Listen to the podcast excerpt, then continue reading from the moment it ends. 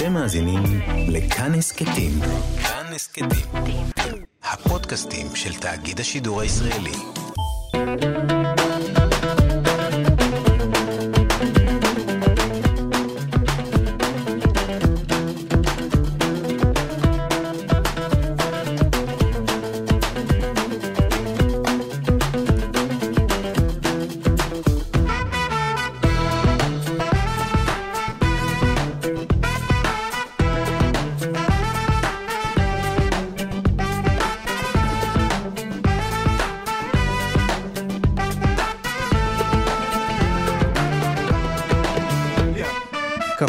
גיברלטר, מגזין תרבות עם שורשים, אני אופיר טובול ואתם על כאן תרבות 104.9 או 105.3 FM, ניתן להזין לנו כמובן גם בפלטפורמת ההסכתים שלנו בספוטיפיי.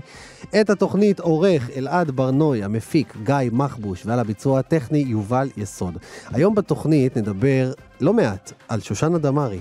משתי זוויות. ננתח את הדמות שלה כפי שהיא מצטיירת בסרט התיעודי החדש, המלכה שושנה, נדבר עם יוצרי הסרט, וגם נדבר על המורשת המוזיקלית שלה. וגם נדבר היום על מחזמר חדש שמבוסס על אגדה טוניסאית עתיקה. מה קורה עכשיו בטבריה, עיר מעניינת, ובפינת קל מדיאלנה, איך אומרים, אבטיחים במרוקאית. אבל לפני כל זה, בואו ניכנס לאווירה עם שושנה דמארי.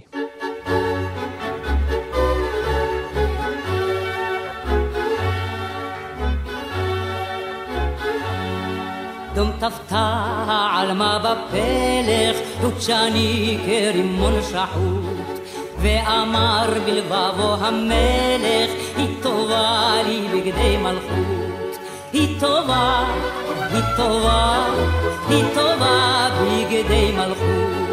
היא טובה, היא טובה, היא טובה בגדי מלכות. טפתה על מה בפלך, דוד שחור המחשיך אור יום. ואמר השודד בכלא, היא טובה לי בגדי גרדום. היא טובה, היא טובה, היא טובה בגדי גרדום. היא טובה, היא טובה,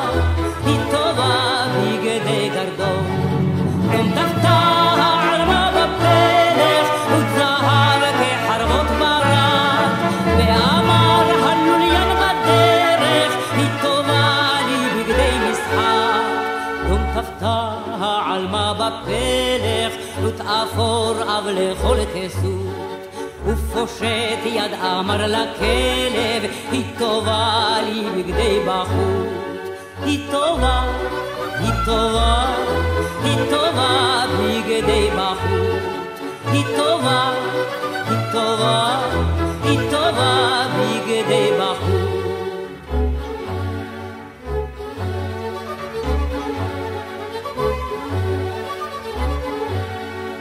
ותארוג את חוטי הפלך, העלמה ותתנם בסך.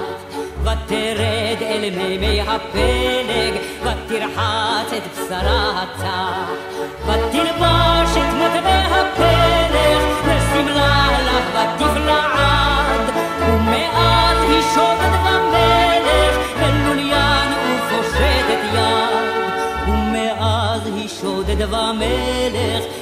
ולוליין ופושטת יד. היא שודד ולוליין, מלך ופושטת יד. היא שודד ולוליין, מלך ופושטת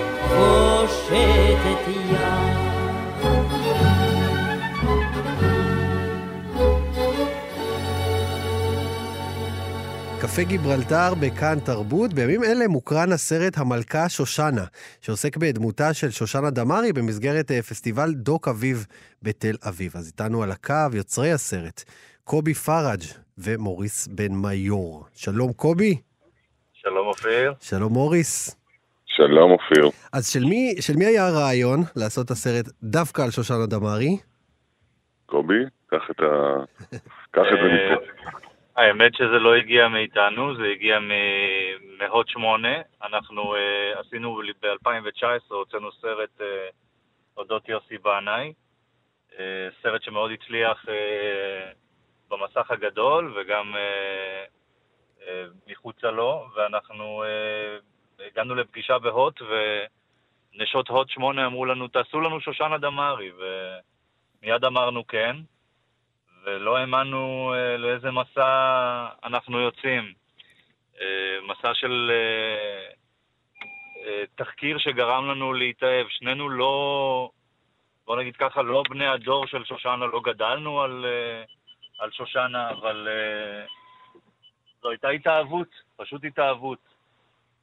איך יכול להיות שעוד לא, עוד לא בעצם יצא אף סרט דוקומנטרי על שושנה דמארי עד היום? שאלה טובה מאוד, ואין לנו תשובה עליה. האמת היא שזאת שאלה מאוד טובה ואין לנו תשובה עליה. אני חושב שלא נעשו פה גם סרטים על עוד, עוד הרבה דמויות מפתח בתרבות הישראלית, וזה קצת משהו שאולי מעיד על, ה... על האופן הקל שבו אנחנו מוותרים על הזיכרון התרבותי שלנו. וזה קצת חבל, כי... כי הנה, המקרה של שושנה מוכיח, והסרט הזה מראה איזה, איזה מין אה, אישה גדולה מהחיים היא הייתה, איזה מתת אל היה הכישרון שלה. אה, וגם עושה באיזשהו אופן אולי, אה, אה, נותן לנו גם מבט על עצמנו אה, מאוד מעניין, כי בסוף האישה הזו מלווה, אה, מלווה את העם הזה מראשיתו. לגמרי. עד, אה, עד שנות האלפיים, אה, וגם מסמנת אולי איזשהו אה, חיבור, אם אנחנו מדברים על אה, כל מיני אה, דיונים מעניינים שנורא רלוונטיים לנו להיום, כמו אה, אה, נשיות חזקה ופמיניזם. ומזרחיות, או, או חיבור בין המזרחיות לפולניות הזו של וילנסקי כן. ושלה. יש פה כל מיני דברים שהאישה הזאת יכולה והייתה אז מגדלור. סוג של, אה, של מודל באמת, ובאמת כן. זה, זה, זה מאוד... אתם חושבים, שהיא, אתם חושבים שהיא סמל מזרחי? זה מעניין.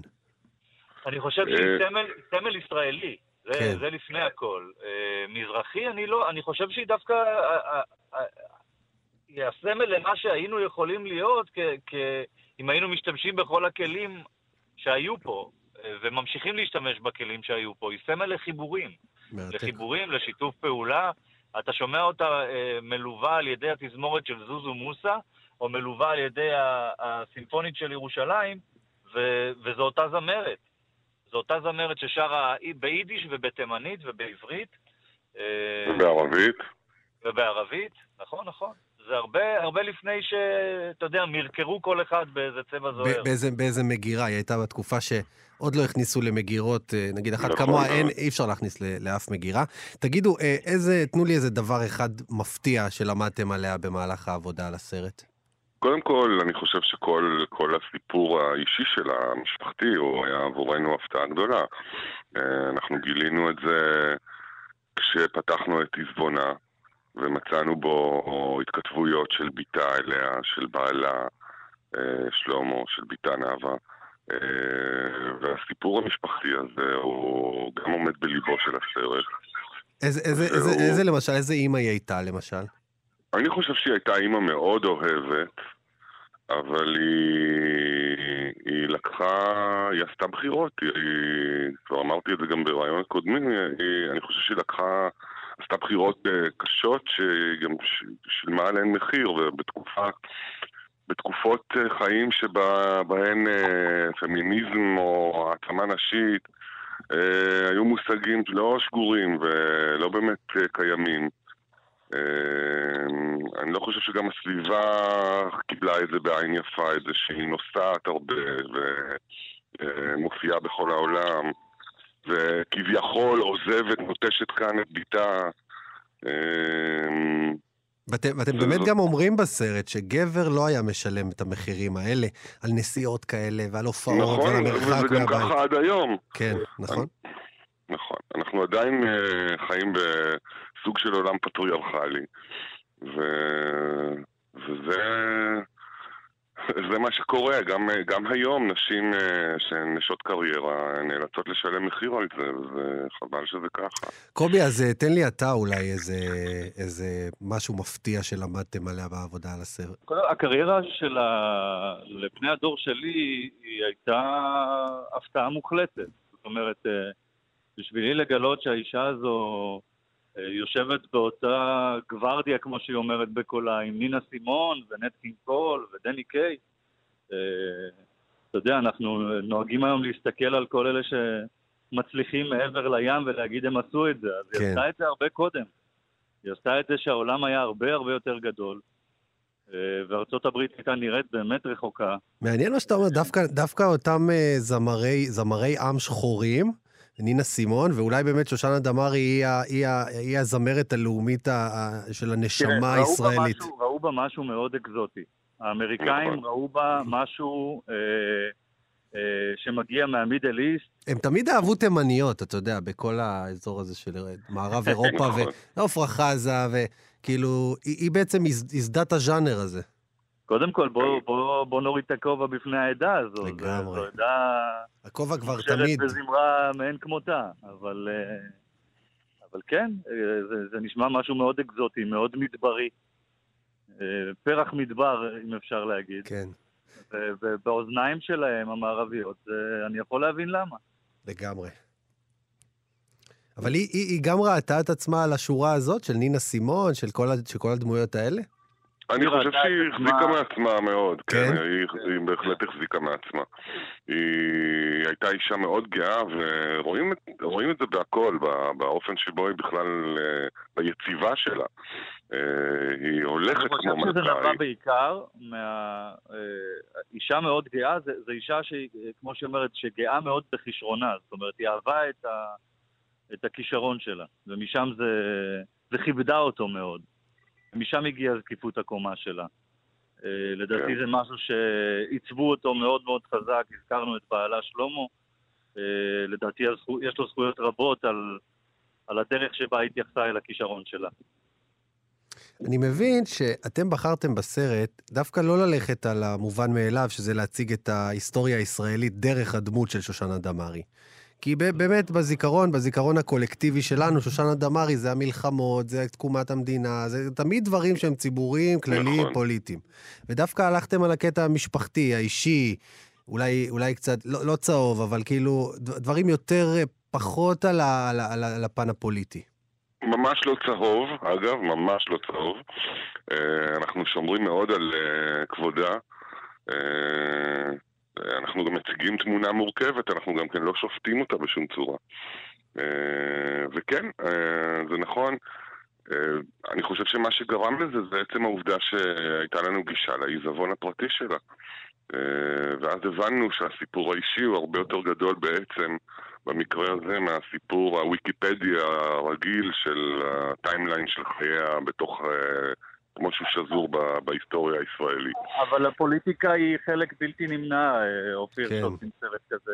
זה, זה מגיע, זאת אומרת, רואים אותה אה, בתוך מערכות ישראל, רואים אותה במחנה העקורים בקפריסין, כל התחנות האלה, אה, היא שם, היא שם והיא שם לפני כולם, אתה יודע. אז זה חלק מה, מהטיימליין של החיים. לא, היא לא הייתה אדם פוליטי במובן הזה שהיינו צריכים אה, או יכולים למצוא את אה, משנתה הפוליטית איפשהו אה, בסינק עם אה, מרעיונות עבר. להפך, היא ראתה בעצמה דמות מקרבת ודמות של כולם, והיא לא התבטאה אף פעם, אף פעם, אף פעם. תכלס, לא אה, תכלס. הכי ממלכתית, היא יכלה להיות הנשיאה, או לפחות מועמדת לנשיאות. מלכה, כמו כמו שקראנו לה, מלכה. נכון. תגידו, יש... היא גם אומרת בסרט, אה, לכול, יש, אה, לכולם יש מל- מלכים ומלכות, ומלכות, אז אה, למה שלנו לא תהיה אחת? צנועה, צנועה מאוד. כן, כן. תגידו, יש, יש בסרט באמת הרבה קטעי ארכיון נדירים כן. שהוצאתם, ובאיזה קטע ארכיון אתם הכי גאים? אה, אני חושב שאנחנו הכי גאים בקטע, אני לפחות, הכי אוהב את הקטע שהביצוע הראשון המצולם שלה שרה את כלניות, זה קטע מצמרר בעיניי. היא צעירונת והיא שרה בפעם הראשונה מול מצלמה את, את כלניות. קובי? אני, בחיי שאני מצאתי את זה בתוך גלגל של, של ארכיון ספילברג, זה באמת אה, וואו. היה רגע מאוד מרגש. זה קטע מאוד מאוד מרגש ומאוד יפה. אני חושב שגם אה, כל, בתוך הארכיון גם נכנסת התמונה בעצם המשמעותית של הסרט, ההישג המשמעותי של הסרט הזה, וזה באמת הכניסה אל עזבונה. אה, ואני חושב ש... מה, מה מצאתם כל שם? של הדברים הביאו אותנו מאוד מאוד קרוב. קובי, מה מצאתם שם? איך זה, איך זה נראה? כאילו, שמרו בקפדנות את הדברים? או שהייתה לה תודעה של אני רוצה לשמור לדורות הבאים? כל מקום שנכתב השם שלה, היא, כל כזיר? עיתון היה בתוך הקרטונים האלה. מדהים. אה, היא שמרה, או היא, או בתה, או בעלה, שמרו את כל חייהם, מהפתק שעולים לאוטובוס, וואו. עד למכתבים אה, אה, בין יבשתיים שהם היו, היו חלופות מכתבים, הם חיו רחוק אחד מהשני. יומנים, המון תמונות סטילס מהממות ביופיין מדור של אנשים שעוד ידעו לצלם. כן, אנשים שידעו באמת טוב לצלם, אבל אם אנחנו מדברים על ה... בהזדמנות הזאת, זה גם אפשר להגיד גם שהחבר'ה מהארכיונים השונים אה, הביאו פה הישגים עבורנו נפלאים, כמו למצוא את להקת שולמית בשנות ה-40 בווידאו של אה, סינמטק ירושלים ומאיר רוסו. אה, דוד וייל מארכיון הרצליה, יש אנשים. שהם אה, היום שומרי אה. שומרי אוצרות. אה, וחייבים לציין כמובן גם, גם את ה... אה, וחייבים לציין כמובן. גם את, גם את הארכיון של כאן, של התאגיד. או, חיכינו. כן, כן. כן, אה, בילי ושאול. יש כאן הכל. תגידו, הספקתם כבר לקבל תגובות על הסרט? בינתיים התגובות שקיבלנו הן רק, רק חמות ומתפעלות מהסרט. איך, איך המשפחה, למשל, קיבלה את הסרט? המשפחה ברובה עוד לא ראתה, זה ביום שבת קורה. וואו, אה, מלחיץ? אנחנו רק מלחיץ? אחרי הקרנת אה, פתיחת הפסטיבל, אז אה, לא היו בני משפחה עדיין. וזה, וזה זה לא מלחיץ קצת, אה, איך שהם הולכים לראות? זאת אומרת, הם פתחו לכם את הדלת, נתנו לכם את כל החומרים, ועכשיו אתם אה, צריכים, אה, אתם יודעים, כאילו, הרבה פעמים כשעושים סרט על דמות, המשפחה, זה, זה קצת מלחיץ איך הם, אה, איך הם יקבלו אז את זה. אנחנו עברנו, אני יכול לומר שאנחנו עברנו אתמול את טבילת האש הראשונה, לא מהמשפחה הגרעינית של שושנה, זאת אומרת, לא, לא, מ, לא מהמשפחה של שושנה, אלא ממשפחת החברים הקרובים שלה, שהם כן היו אתמול בהקרנה. Mhm. עבר? ו- והם אהבו מאוד, אז אם, זה, אם זאת אינדיקציה, אני מניח שגם אה, בני המשפחה יאהבו. טוב, חברים, המלכה שושנה, סרט אה, מרתק אה, על אה, שושנה דמארי במסגרת פסטיבל דוק אביב, עכשיו בתל אביב. קובי פראג', מה? אחרי דוק אביב הוא יוצג בסינמטק כן. תל אביב, יופי. ממש בהצגות יומיות, ואחרי זה בעוד שמונה. זהו, אז זה גם יהיה בטלוויזיה, מעולה, ככה נוכל שמונה. לראות את זה בעוד שמונה, בטח גם יחזרו על זה כמה פעמים, זה תמיד כיף. קובי פראג', מוריס בן מיור, תודה רבה על השיחה. תודה לך, אופיר. תודה.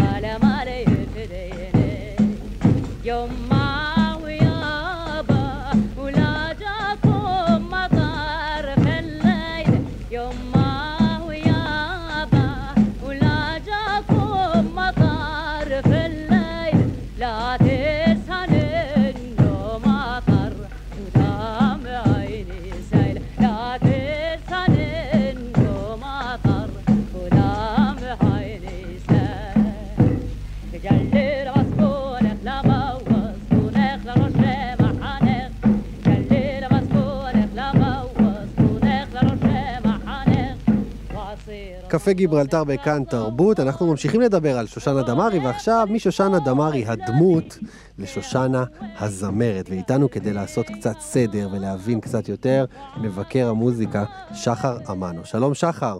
אהלן אופיר, מה קורה? בסדר, איזה, איזה שיר של שושנה דמארי אתה הכי אוהב? אה, אה, עדיין כאן. עדיין כאן? לא... כן. טוב, אני היחיד פה שאוהב את, אה, את הדואט עם בועז שרעבי, הזמר הדגול, שבקרוב, בעזרת השם, אנחנו נראיין כאן בתוכנית. הם די, אתה יודע, דיברת על אה, שושנה במוזיקה, הם ובועז והיא די מזכירים לאחד כן? את השני. ת- כן, תרחיב, תרחיב על זה.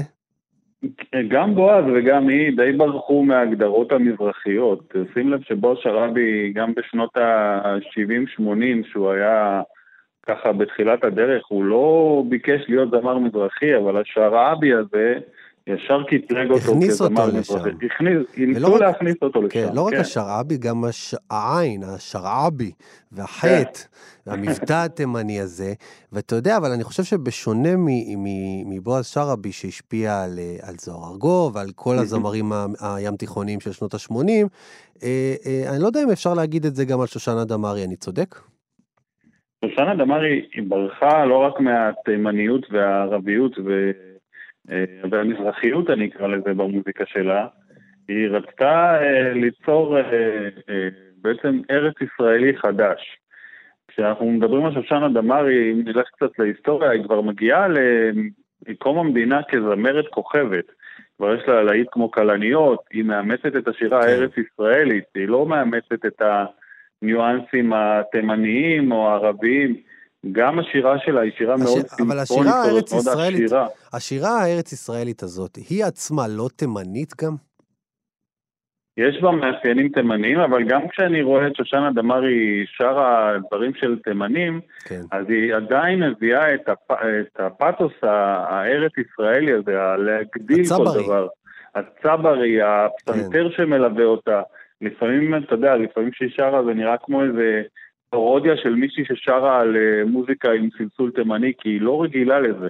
היא מגיעה לישראל בסך הכל בת שנה, אז היא לא צריכה... היא לא, אתה יודע, היא לא הגיעה מארץ אה, שהיא ספגה את כל המורשת התימנית והיא צריכה להביא אותה לישראל. היא בעצם מתעצבת כאן מחדש, מהרגע שהיא מגיעה לכאן בתור תינוקת. והיא פוגשת מלחינים שהם לא מלחינים מזרחיים, אם זה וילנסקי, ואם זה חיים חפר ויעקב אורלנד, והיא עובדת עם מתי כספי, זאת אומרת, היא אף פעם לא לקחה את היותה דמארי, אנחנו כל הזמן מדברים על זה שמכניסים את האנשים לתוך אה, איזושהי נישה בגלל שמות המשפחה שלהם, כמו שאני ואתה בטח מסכימים, בטח. שאבנר גדסי הוא לא זמר ים תיכוני. או ניסים הוא- סרוסי, או הרבה או באמת ניסים אחרים. סרוסי, גם זוהר ארגוב, אתה יודע, הכניסו אותו למוזיקה המזרחית, אבל יש כאלה שאומרים שהוא לא זמר מזרחי, אתה לא רואה שם בדיוק את הכלים המזרחיים האותנטיים. וההתעצבות של שושנה דמארי היא דרך מלחינים שהם לא מזרחים.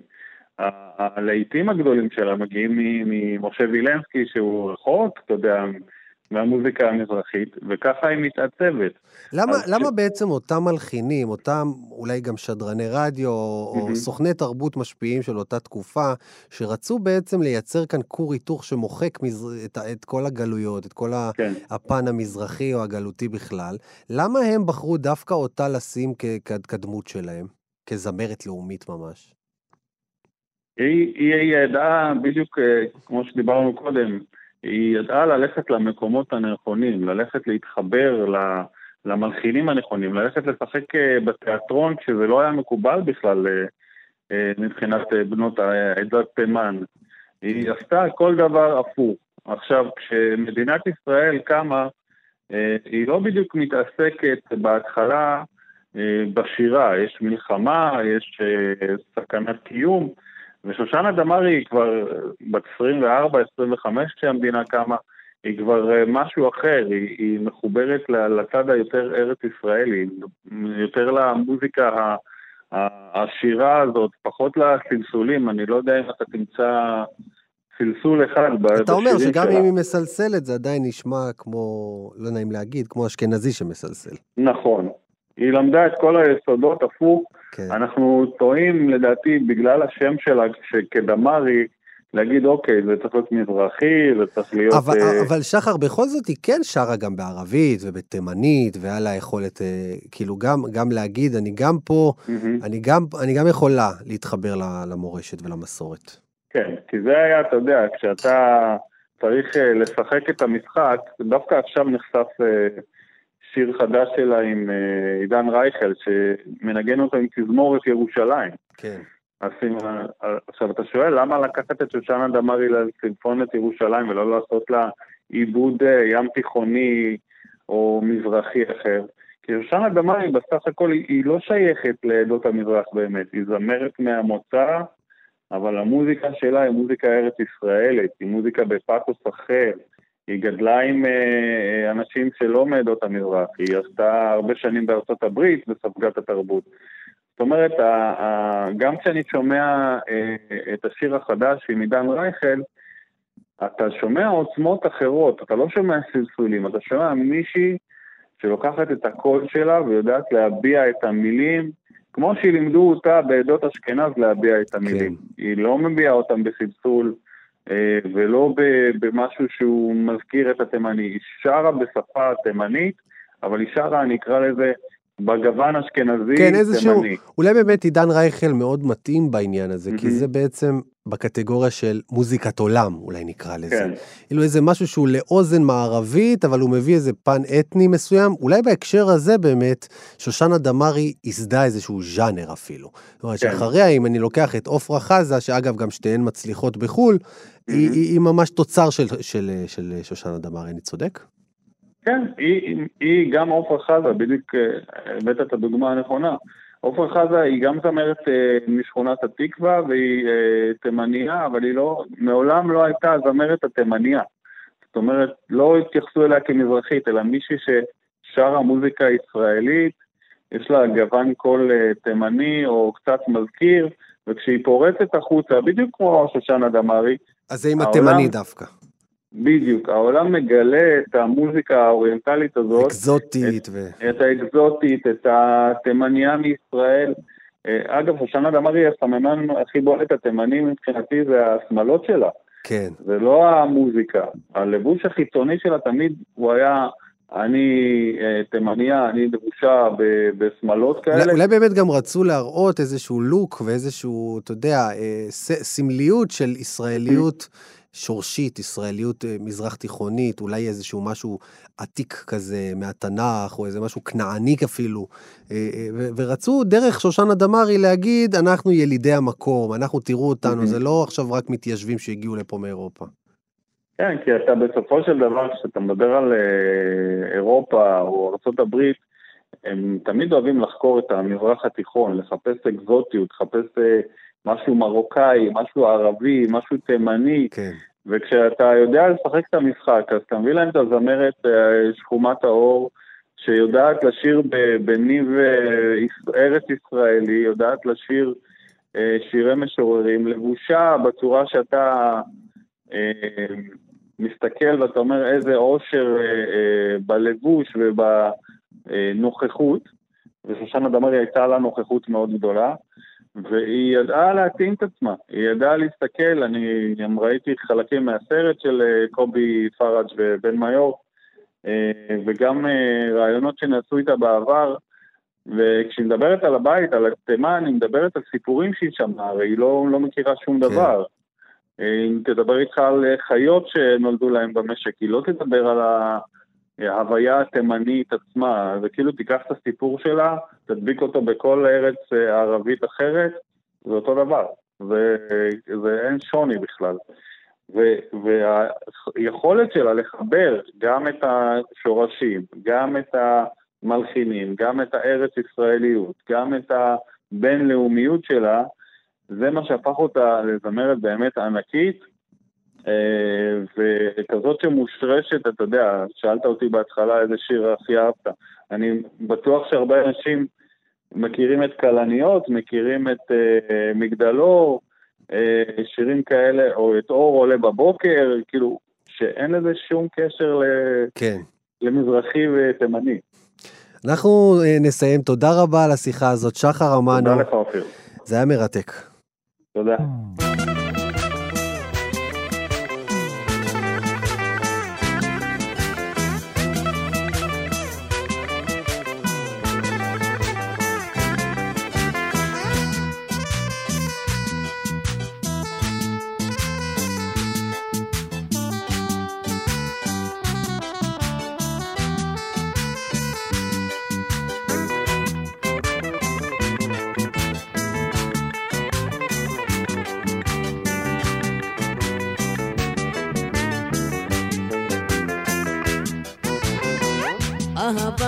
אהבת חייהן את, אהבת עולמים.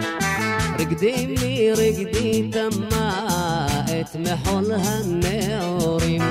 האביב יעלוז עמנו בשמחה הברון. אין חג גדול הוא לנו, חבצלת השרון. עת דודים היא לנו,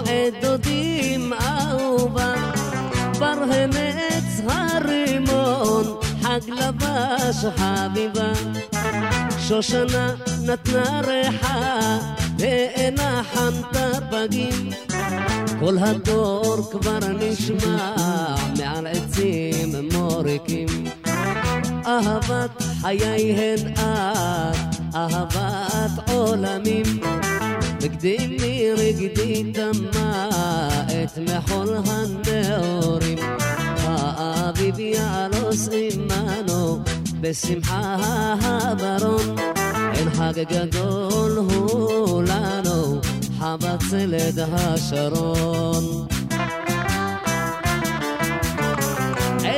קפה גיברלטר בכאן תרבות, הראיס, דרמה קומית ומוזיקלית חדשה המבוססת על אגדה טוניסאית עתיקה. בקרוב אה, הדרמה, המחזה הזה יעלה במסגרת הפסטיבל לתרבות ערבית עכשווית בתיאטרון יפו, ובהמשך גם אה, הצגה נודדת שתסתובב ברחבי הארץ. בואו נדבר עם יוצרת המחזה, דניאל בוקריס. שלום, שלום, מה שלומך? בסדר גמור, מה שלומך? מה זה בעצם ראיס? ראיס זה, זה אדם עשיר, נכון? ראיס זה ראש קהילה. ראש קהילה. ראש. אוקיי. אה, זה מין מיקס של כל מיני השראות בחיי וכל מיני סיפורים שהפכו למחזה אחד. מה זאת אומרת, הכרת פעם איזה ראיס כזה? אבא שלי. וואלה. מה, תרחיבי? לא, אבא שלי סתם. אבא שלי הוא, אה, הוא לא באמת ראיס אה, כמו הפירוש הרגיל של זה, כאילו ראיס נחשב לאיזשהו מלך, אפילו גם כוחני, אבל אבא שלי ממש לא. פשוט אבא שלי נתפס בעיניים שלי תמיד ככל יכול וכגבר אה, מאוד מאוד חזק. והיינו פעם בטיול משפחתי, והוא הלך עם מין ג'לביה כזאת קשורה על הראש שלו. ואמרתי, אבא, אני נראה כמו ראיס. מאז עלה לי השם. יפה. תגידי, אה, אז, אז, אז בעצם לקחת אגדה, אה, מה, שהכרת כילדה, או איך, איך, איך בעצם נחשפת לה, להגדה המסורתית הזאת? אז אני נסעתי עם סבא שלי אה, בטרמפ. אני גרה בתל אביב היום, ואני מטבריה. אה, וסבא שלי בדרך, בטרמפ שהוא הסיע אותי לתחנת אוטובוס, הוא התחיל לזמזם שיר בערבית. ואמרתי לו, סבא, מה, מה זה? אז הוא אמר לי, זאת אגדת עם טוניסאית. קוראים לה דיאמנטה. דיאמנטה. ולי, דיאמנטה. כן, יש המון נשים היום אה, מבוגרות. הרבה סבתות של חברים שלי שקוראים להם בשם הזה. אה, ולי נחמץ הלב ממש, כי אמרתי, איך אני לא מכירה? כאילו, שמה, אני מה מספרת האגדה? האגדה, אה, זהו, המחזה הוא בהשראת האגדה, הוא לא בדיוק הסיפור של האגדה, אבל האגדה מספרת על אישה שבחרה ללכת בדרך של יושרה ובדרך של צניעות, ולהסכים להיות עם גבר רק אם הוא מתחייב אך ורק לה. אה, זה ככה במשפט על האגדה עצמה, אוקיי. אה, אבל אה, רציתי לקחת למקומות אחרים של אידיאל יופי נשי, שבתוניס נשים שמנות הן נשים יפות, ואם את רזה, את לא תתחתני. אה, זה סיפור שסבתא שלי, סבתא רבא שלי לא מצא חתן הרבה שנים בגלל שהייתה רזה, אני מאוד רזה, וכל החיים היא אמרה לי, ביאפרה, איך את נראית, איך תתחתני. זה מין עולם שאנחנו לא מכירים כבר. אה, אה, מה- זאת אומרת? כלומר, בחורה בתוניסיה המסורתית, בחורה שהיא רזה מדי, אז מה עושים? כאילו, היא לא מתחתנת? יש טקסים, יש טקס ממש לפני חתונה, לוקחים את הבחורה, אה, מפטמים אותה, ממש ככה, נותנים לה לאכול 40 יום אוי. אה, לפני, והיא צריכה למרוח את עצמה בשמנים ובבצקים, ועושים טקס אה, לחשוף את הגוף השמן, כמובן רק מול נשים, וזה הכל צנוע והכל אה, זה, אבל להראות כאילו את כל היופי והאושר שלה, וזה בא לידי ביטוי בשומן. וזה משהו שאנחנו היום לא נצליח להבין לעולם. אבל זה גם, זה נרדף אחרי מצד אחד, אידיאל יופי שלא כן. פוסק. מצד אחד אני אומר, זה נשמע מזעזע, כן? אה, לקחת, לפטם, אה, כן, היא היא נערה, ילדה. אה, מצד שני, אני אומר, אנחנו חיים היום בתרבות שעושה את ההפך. נשים לפני, נכון. לפני החתונה אה, עושות דיאטת אה, רצח. אז במה זה נכון. שונה בדיוק? להיכנס לשמלה דקיקה ו... כן. נכון, לגמרי. תגידי, והמחזה הוא, הוא, הוא אני לא, מחזמר? כאילו, זה מחזה מוזיקלי, נכון? נכון, זה מחזה שהוא בליווי אה, להקה חיה, שני נגנים וזמרת, אה, ששרה שירים אה, בערבית. אה, אנחנו ארבעה שחקנים, מספרת שהיא אני, שני נגנים וזמרת, הצגה ככה עם הרכב גדול. Mm-hmm. אה, זו הצגה שבעצם מביאה לבמה איזשהו סיפור דיסני עם טיבול מארצות האסלאם. Mm. זה מעניין. ככה... אקזוטי. האווירה וה- אקזוטי מאוד מאוד מאוד שונה. התחלתי להגיד מקודם שמה שגרם לי לכתוב אותה, מה שגרם לי להעלות אותה, זה זה שעצבן אותי אה, שאני לא יודעת על אגדות בתרבות, שאני לא מכירה מספיק פיוטים. שעד שלא הגעתי לאלול מן המזרח לא ידעתי מה זה מכ"מים. אה, ואז זה לקח אותי לזה שאני רוצה שנייה לחקור את התרבות, ואני רוצה להביא לבמה תרבות אחרת, כי מזרחי זה לא רק אוכל טעים, חפלות, כאילו יש פה תרבות עשירה שלא מקבלת מספיק במה בישראל. בהחלט. וזה היה לי חשוב ממש אה, להגיד את זה. אז אה, אנחנו, את, אומרת ארבעה שחקנים, שני נגנים שמתחת על הבמה, וזמרת, זאת אומרת, תוך כדי, יש, יש גם שירים, שירים של חתונה, שכאילו היא מתחתנת וכל זה, נכון? נכון. יש אה, שירים, אה, יש שירים שהם יותר עמוקים, ושירים שהם יותר מה שנקרא חפלות ויותר שמחים. זו דרמה קומית, ככה שזה מכניס בתוכו את כל המונח, יש רגעים שהם יותר דרמטיים, רגעים שהם יותר כלילים, זאת הצגה שהיא מיועדת לכל המשפחה. אה, היא מיועדת גם לכל אוכלוסייה, ובגלל זה היא גם מבוימת ככה שהיא יכולה להגיע לכל מקום.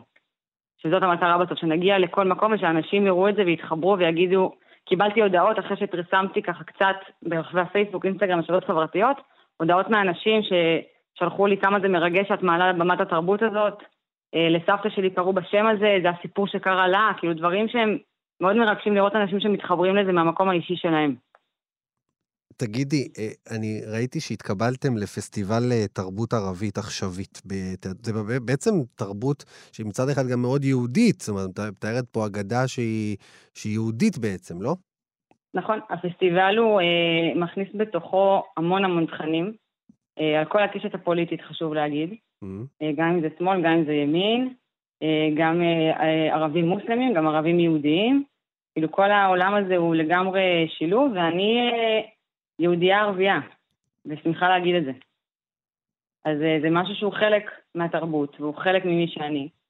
אה, זה שונה לגמרי מערבי מוסלמי, אבל תגידי, אבא. שלך, אבא שלך, הראיס שלך, הוא ראה את ההצגה כבר? הוא ראה, כן, ואני רוצה להגיד שהדמות של הראיס לא מייצגת את אבא שלי. לא נסבך אותך כאן איתו. לא לסבך אותי, לא, זה לא, לא לא, הוא. זה ברור שזה לא הוא, אבל אה, איך הוא הגיב, איך הוא, מה הוא חשב? זאת אומרת, הוא, זאת אומרת, את בעצם בסוף רוצה להתחבר למסורת שלך, למקום שממנו המשפחה שלך הגיעה, אבל אז אה, אה, ההורים שלך רואים את זה, ומה, והם הם, הם, הם רואים בזה משהו שמייצג אותם? אה, ההורים שלי ממש התרגשו כשהם ראו את זה, הם ראו את זה בקריאה מבוימת. זה עלה כפרויקט גמר בסמינר הקיבוצים, בפקולטה לאומנויות הבמה, בפקולטה לבימוי. אה, אז הם הגיעו לקריאה המבוימת שהייתה, והם אה, ממש התרגשו. הם גם הביאו איתם, אמא שלי הכינה לפני כן מקרוד, שזה מאכל טוניסאי. גם כל ההצגה מכניסה בתוכה הרבה עניין של אוכל ומאכלים וכל השיח על זה. ואבא שלי אמר לי, זה היה ממש יפה. והוא נתן לי המון הערות על איך הוגים כל מיני מילים בטוניסאית שהכנסתי ולא הצלחנו להגות אותם נכון. אה, והוא ממש התעניין בכל הסיפורים. ואחד השחקנים שם, השם שלו זה השם של סבא של אבא שלי. מאוד מאוד התחבר ומאוד מאוד התרגש, וההערה של אימא שלי, העקיצה בסוף, הייתה שיש לי שחקן, השחקן הראשי הראיס הוא ממוצא תימני, והיא אמרה לו, אתה לא יכול לעשות צעד תימני בהצגה הזאת. והוא אמר לה, אוקיי, קיבלתי, תודה רבה. כאילו משהו בחרדת אה, גאוות יחידה של התרבות ממש פתאום אה, התגלה בהם.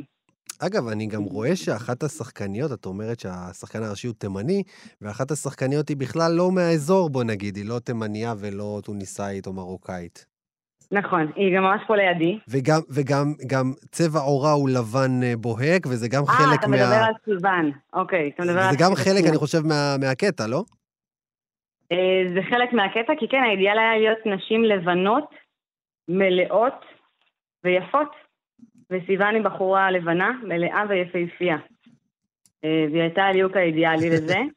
אה, יש לי מרצים שראו את הקריאה ואמרו לי, בלי שאת שמה לב, את מעבירה כאן ביקורת סמויה על כל מיני רבדים שלא התכוונתי, אבל כל אחד לוקח את זה באמת לפרשנות האישית שלו. אבל כן, סיוני מאוד מאוד מתחברת מזה מהכיוון שלה, זה מאוד מעניין לה, היא מאוד התרגשה לעשות את התפקיד הזה, כי שוב, הידיעה שאנחנו מדברים עליו, זה לא מה שהיא חווה ביום-יום שלה. כן. לא פתאום, זאת אומרת, פתאום יש הצגה. שבו היא, היא השחקנית הכי יפהפייה, הכי, הכי כאילו תואמת לאידיאל היופי ש, שנכון לעולם הספציפי הזה של בדיוק. טוניסיה לפני כמה, מאה שנה? כן, במאה ה-20, והיא גם אמרה לי, דניאל, אני רוצה לעשות דיאטה. אמרתי לה, לא עכשיו, ממש לא, חכי עם זה. טוב שלא פיטמת אותה 40 ימים. לא מקובל. טוב, איפה אפשר לראות וליהנות מההצגה? בפסטיבל לתרבות ערבית עכשווית, מתי זה קורה? איפה? זה קורה בשמיני לשביעי בתיאטרון יפו בשעה שבע בערב, אה, ביום חמישי הבא, ממש עוד שבוע. אנחנו ככה בכרטיסים האחרונים ונשמח לראות אה, כמה שיותר אנשים. אנחנו מתחילים גם לסגור הצגות בירוחם, בטבריה בעזרת Mm. השם. מתחילים לכתת את רגליכם בפריפריה כן. ובכלל? בשמחה גדולה וברצון גדול. תודה רבה לך, דניאל בוקריס, דיברנו על הראיס, אני הולך לראות את זה בטוח, ואני מקווה שגם אתם. תודה רבה לך, אופיר.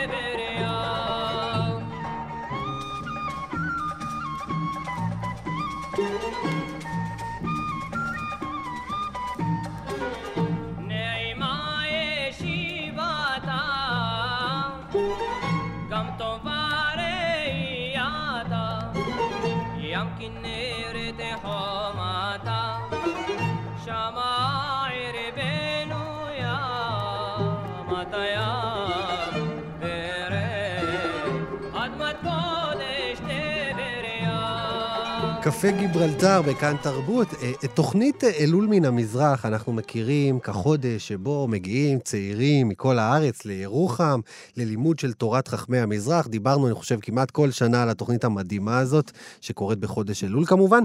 ועכשיו אני שמח מאוד לראות שאלול מן המזרח מתרחבת לצפון לשבועיים בעיר המדהימה, החשובה, ההיסטורית, שהיום היא נמצאת במצב, איך להגיד, לא משהו, טבריה.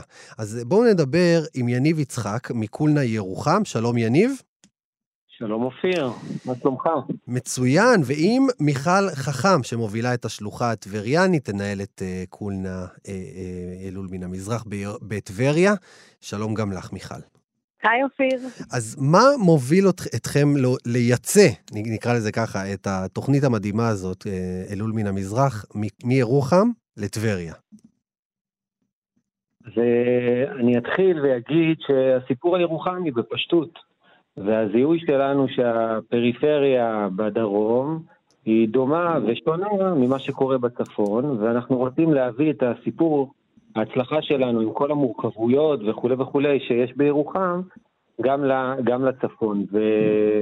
והמקום לעשות את זה זו טבריה, עם העומק התרבותי, מיכל, ההיסטורי. מיכל, את אה, תוש- נו- נולדת וגדלת אה, בטבריה, נכון? נכון, כן. ואת עובדת ביר- בקולנה ירוחם. זאת אומרת, את, את לדעתי הטבריאנית היחידה שעובדת בירוחם, אני צודק? לחלוטין, לגמרי. נפלאות המילניאל שעובדים כמה, אה, כמה זמן מרחוק. נסיעה זה? אה, כביש 6, שעתיים וחצי, שע- שלוש, משהו כזה. שעתיים וחצי, שלוש. ובשנות, אה, ותרבותית זה קרוב? כן, יש הרבה מן הפריפריה הדרומית שמזכיר אה, גם את טבריה, למרות שירוחם וטבריה הן שונות גם בגודל שלהם, וכמובן בגודל הפיזי וגם ב- בסגנון האנשים, אבל גם, יש גם הרבה קצת בנוף, דברים הייתי דומים. אומר. הנוף קצת, קצת מה? שונה. קצת הנוף שונה גם. גם קצת הנוף שונה, נכון. קשה, הם, הם מנסים להביא אותי לירוחם הרבה זמן, אבל אני לא מוותרת אה, אה, על טבריה. ומבחינתנו זה באמת הזדמנות לחבר גם בין הרצון שלנו להתרחב מהדרום אל הצפון, וגם לתת אה, באמת זרקור על העיר, על טבריה, לשים spotlight על, ה, אה, על הייחודיות שלה, על הדברים שבאמת אה, מבדלים אותה, על המרחב המסורתי, עיר תיירות שהיא היא נמצאת ככה במאבק קצת עם, ה, עם המסורתיות שלה, לנוכח תהליכים שקורים בעיר, אבל יש לה גם הרבה היסטוריה, אה, גם מסורתית וגם בכלל ישראלית ויהודית, ואנחנו רוצים אה, לשים את הזרקור עליה. הגיע הזמן שלה. תגיד, טבריה, טבריה היום לא, במצב לא טוב. זאת אומרת, אה, ועדה קרואה עד כדי כך שאפילו אין מועצת עיר כמו שצריך, אה, ו, ומהמקום הזה, כאילו, איך אתם, איך אתם אה, מתברגים לתוך החלל הזה שנוצר בעיר? אנחנו בעצם אה, יותר אה, עובדים מתוך השטח. התחברנו לרשת צעירים בטבריה, אה, גם לעירייה שגם עוזרת לנו להוביל ולממן את, ה, את, התוכנית, ומתוך פעולות של, של שטח. עם צעירים טבריאנים שהם מלאי מוטיבציה Mm. לעשות ולשנות בעיר, ואנחנו מתחברים עם הסיפור שלנו הקולנאי והסיפור המסורתי לאנשים שמרגישים את זה וחיים את זה, אבל לאו דווקא תמיד יש להם את השפה או את המושגים אה, כן. להגדיר את הדבר. אז אה, מעניין. זה מה- שטח. מה שאת מתארת, שבעצם עיר, שהיא במצב לא מי יודע מה, יש בה אפילו ועדה קרואה, אבל הצעירים, בני המקום, או צעירים שפועלים בעיר, באים ונכנסים לתוך החלל הזה, ולוקחים אחריות על העיר, דווקא מה, מה, מהמקום הכי, הכי קשה. זה מזכיר לי עיר אחרת, כאילו, זה מזכיר לי בדיוק את מה שקרה בעצם בירוחם. נכון. אה, נכון, יניב? אה, מיכאל וטל ושלי ודוד, אה, לפני 20 שנה, לקחו אחריות על הבית. הסלוגן של צעירים בירוחם, עוד לפני שהייתה קולנה, זה צעירים לוקחים אחריות על הבית. וזה הסיפור, זאת אומרת, הסיפור הקולנאי גם באופן אה, רחב הוא פשוט, זה ללכת למקום ולהבין שהמקום יש לו סיפור, יש לו Mm. עומק, יש לו תרבות. ללכת לפגוש שם את הצעירים, מפה גם השידוך של אה, מיכל, שסחפה אותנו לטבריה. ומתוך ההבנה שמיכל שמה ועוד אה, צעירים ש... שהם חבורה אמביציוזית שרוצה ומכירה ומבינה את העיר, לעשות פעולה שבעזרת השם תעשה עוד פעולות אחרות ותעזור לטבריה ללכת למקום שהיא ראויה. אנחנו ראויים לטבריה גדולה, אה, אה, מצליחה, נראית טוב, עם הרבה תיירות. אה, היא הסיפור שלנו, כן. טבריה, בהרבה מאוד מובנים. וכשאתם באים דווקא עם מורשת יהדות המזרח, שבה, אני צריך להגיד, טבריה היא עיר מרכזית במורשת יהדות המזרח. היא לא עוד עיר. היא לא אשדוד, והיא לא ירוחם, והיא לא... זאת אומרת, זה עיר, עיר ואם בישראל, עיר קודש, העיר. ומעבר... אה, העיר. אה, אה, אז דווקא, דווקא, זאת אומרת, זה, זאת המחשבה שהייתה לכם, מיכל? לחלוטין. אה, החבר'ה הצעירים שאנחנו אה, בעצם עובדים איתם כאן, הם חבר'ה שגדלו אה, בשנות ה-90 וה-80 בטבריה. הם מכירים עיר שהיא עיר כזאת, של בליל של עדות, של מסורת, שמצליחה להתקיים כעיר תיירות גדולה, אבל גם שומרת על איזשהו מרחב ציבורי. ומרחב ציבורי מסורתי הכוונה. ו- ומבחינתם זה, זה פשוט לספר את מה שהם, אה, איך שהם גדלו, לספר את הבתים שלהם, את המשפחות שלהם, במרחב הציבורי שהם לאו דווקא ראו הלימה עם זה, במסגרות שהם חי, כן. כן. חיים איתם. אז מבחינתם זה איזושהי חגיגה גם אישית שלהם, של איזושהי זהות אישית שפתאום מקבלת מקום, ו- וחגיגה כפולה, כי זה בעצם מספר את הסיפור של טבריה ומאפשר להם אה, להיות גאים בעיר שלהם, ממש ככה. מעניין. אני חושב על הקשר באמת אה, בין ירוחם לטבריה בהקשר הזה, שאחד הדברים היפים ש, ש, ש, שקולנה ירוחם עשו זה להגיד המדבר, המדבר מזכיר לנו איזה היסטוריה של אה, חיים יהודיים במדבר, בסהרה ובצפון אפריקה, במקומות האלה. אולי באמת טבריה מזכירה לנו במורשת המזרחית הרבה אחורה, הולכים ממש 500-600 שנה אחורה, לדונה גרציה ולרבי חיים אבולעפיה ולחידוש היישוב היהודי, זאת אומרת, כל הציונות הספרדית שהייתה הרבה לפני הרצל, ו- ו- זאת אומרת, דווקא דרך חיבור למורשת ההיסטורית, אפילו העתיקה, אפשר להגיד, יהיה אפשר להציל את העתיד בעצם. נכון, נכון. אמ, צריך סיפור להתגאות בו, צריך, אה, צריך לייצר שינוי ולייצר שפה שהיא מדברת לא רק את האתגרים שיש בעיר היום, אלא גם אה, לתת איזושהי, אה, עם הכי קלישאתיות, אבל לתת איזושהי תקווה לאנשים שיש אה, יש, יש דברים בעיר, יש עתיד, יש אפשרות לשנות אה, דברים שקורים, ועל ידי באמת התחברות לזהות האישית שלנו ולמרחב שאנחנו בעצם אה, חיים בו. תגידי, ומה מה הולך להיות בשבועיים האלה בטבריה? שאתם בעצם מזמינים צעירים, נכון? אה, מכל הארץ, לבוא, להצטרף אליכם לשבועיים של לימוד והעמקה, וגם גרים שם, כלומר, ישנים בעיר שבועיים, אה, מתחברים. מה, מה בדיוק הולך להיות? מה הלו"ז? אז לקחנו בעצם, עשינו אדפטציה לאלול המדברי, שהוא באמת אה, עם נוף אחר, עם הסיפור הירוחמי, והלבשנו אותו למרחב אורבני, לעיר שהיא מאוד שוקקת באוגוסט בקיץ, עיר שמתקיימות בה סליחות כמעט כל ערב בקברות הצדיקים, אה, והתאמנו את זה בעצם למרחב ש- שאנחנו אה, נמצאים בו, שבועיים של לימוד, הגות, לינה בהוסטל במרכז העיר, אה, הבית מדרש שלנו הוא במוזיאון אה, בית הרמב"ם, שהוא בחלקת קבר הרמב"ם. כל ערב יש לנו זיארה, אה, שזה סוג של ככה הילולה, עלייה לקבר עם סליחות באזור, בכלל גם באזור הגליל, להבין איך מרחב מתקדש, להכיר את הסיפור שלנו היהודי באזור, להכיר גם את הסיפור הערבי של טבריה, של עיר שח... שהייתה יהודית-ערבית אה, עד אה, קום המדינה, אה, מוזיקה, פיוט, אה, כנרת, אה, איזה יופי. אני יודע שיניב, אה, לסיום ממש, אה, שההשתתפות באלול מן המזרח בירוחם, הרבה אנשים סיפרו שזה שינה להם, אה, life changing מה שנקרא, ממש שינה להם את התפיסה. זה הולך לקרות גם בטבריה, אנחנו מצפים? לגמרי, אנחנו ממש ממש קוראים. גם למרחב הצפוני אה, להביא את, ה... את האנשים שרוצים להיטען, להיטען ולחזור... לכל השנה. להיטען לכל השנה, וגם יש לנו אה, את הדוגמאות של הישיבה המזרחית, זה להיטען for life. וזה דבר שהוא מאוד מאוד משמעותי, גם בירוחם, גם בטבריה. ומה שרציתי להגיד מקודם, שהסיפור אה, של בסוף טבריה, ועדה קרואה, אפשר לצייר איזושהי תמונה אפרורית כזו.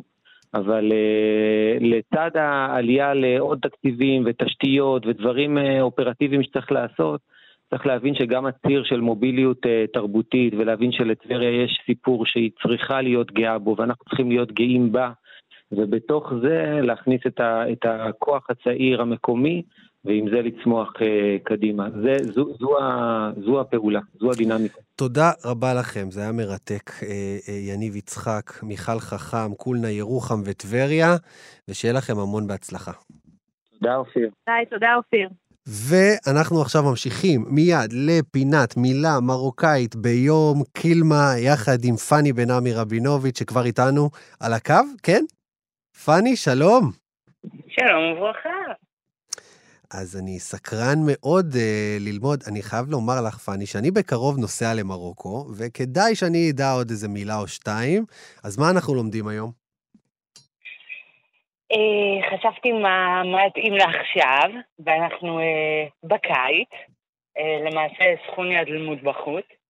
זה- זה- זה לפינה אחרת. מה זה סכוני הדלמות? סכוני הדלמות זה חום המוות. והיום הראשון של החופש הגדול, וחשבתי מה יכול להתאים. מה יכול לצנן אה, אותנו? כן, מה יכול לצנן אותנו? מה, מהו קיץ? מה, מה זה קיץ בשבילי? נו. אז אה, אני חושבת ש...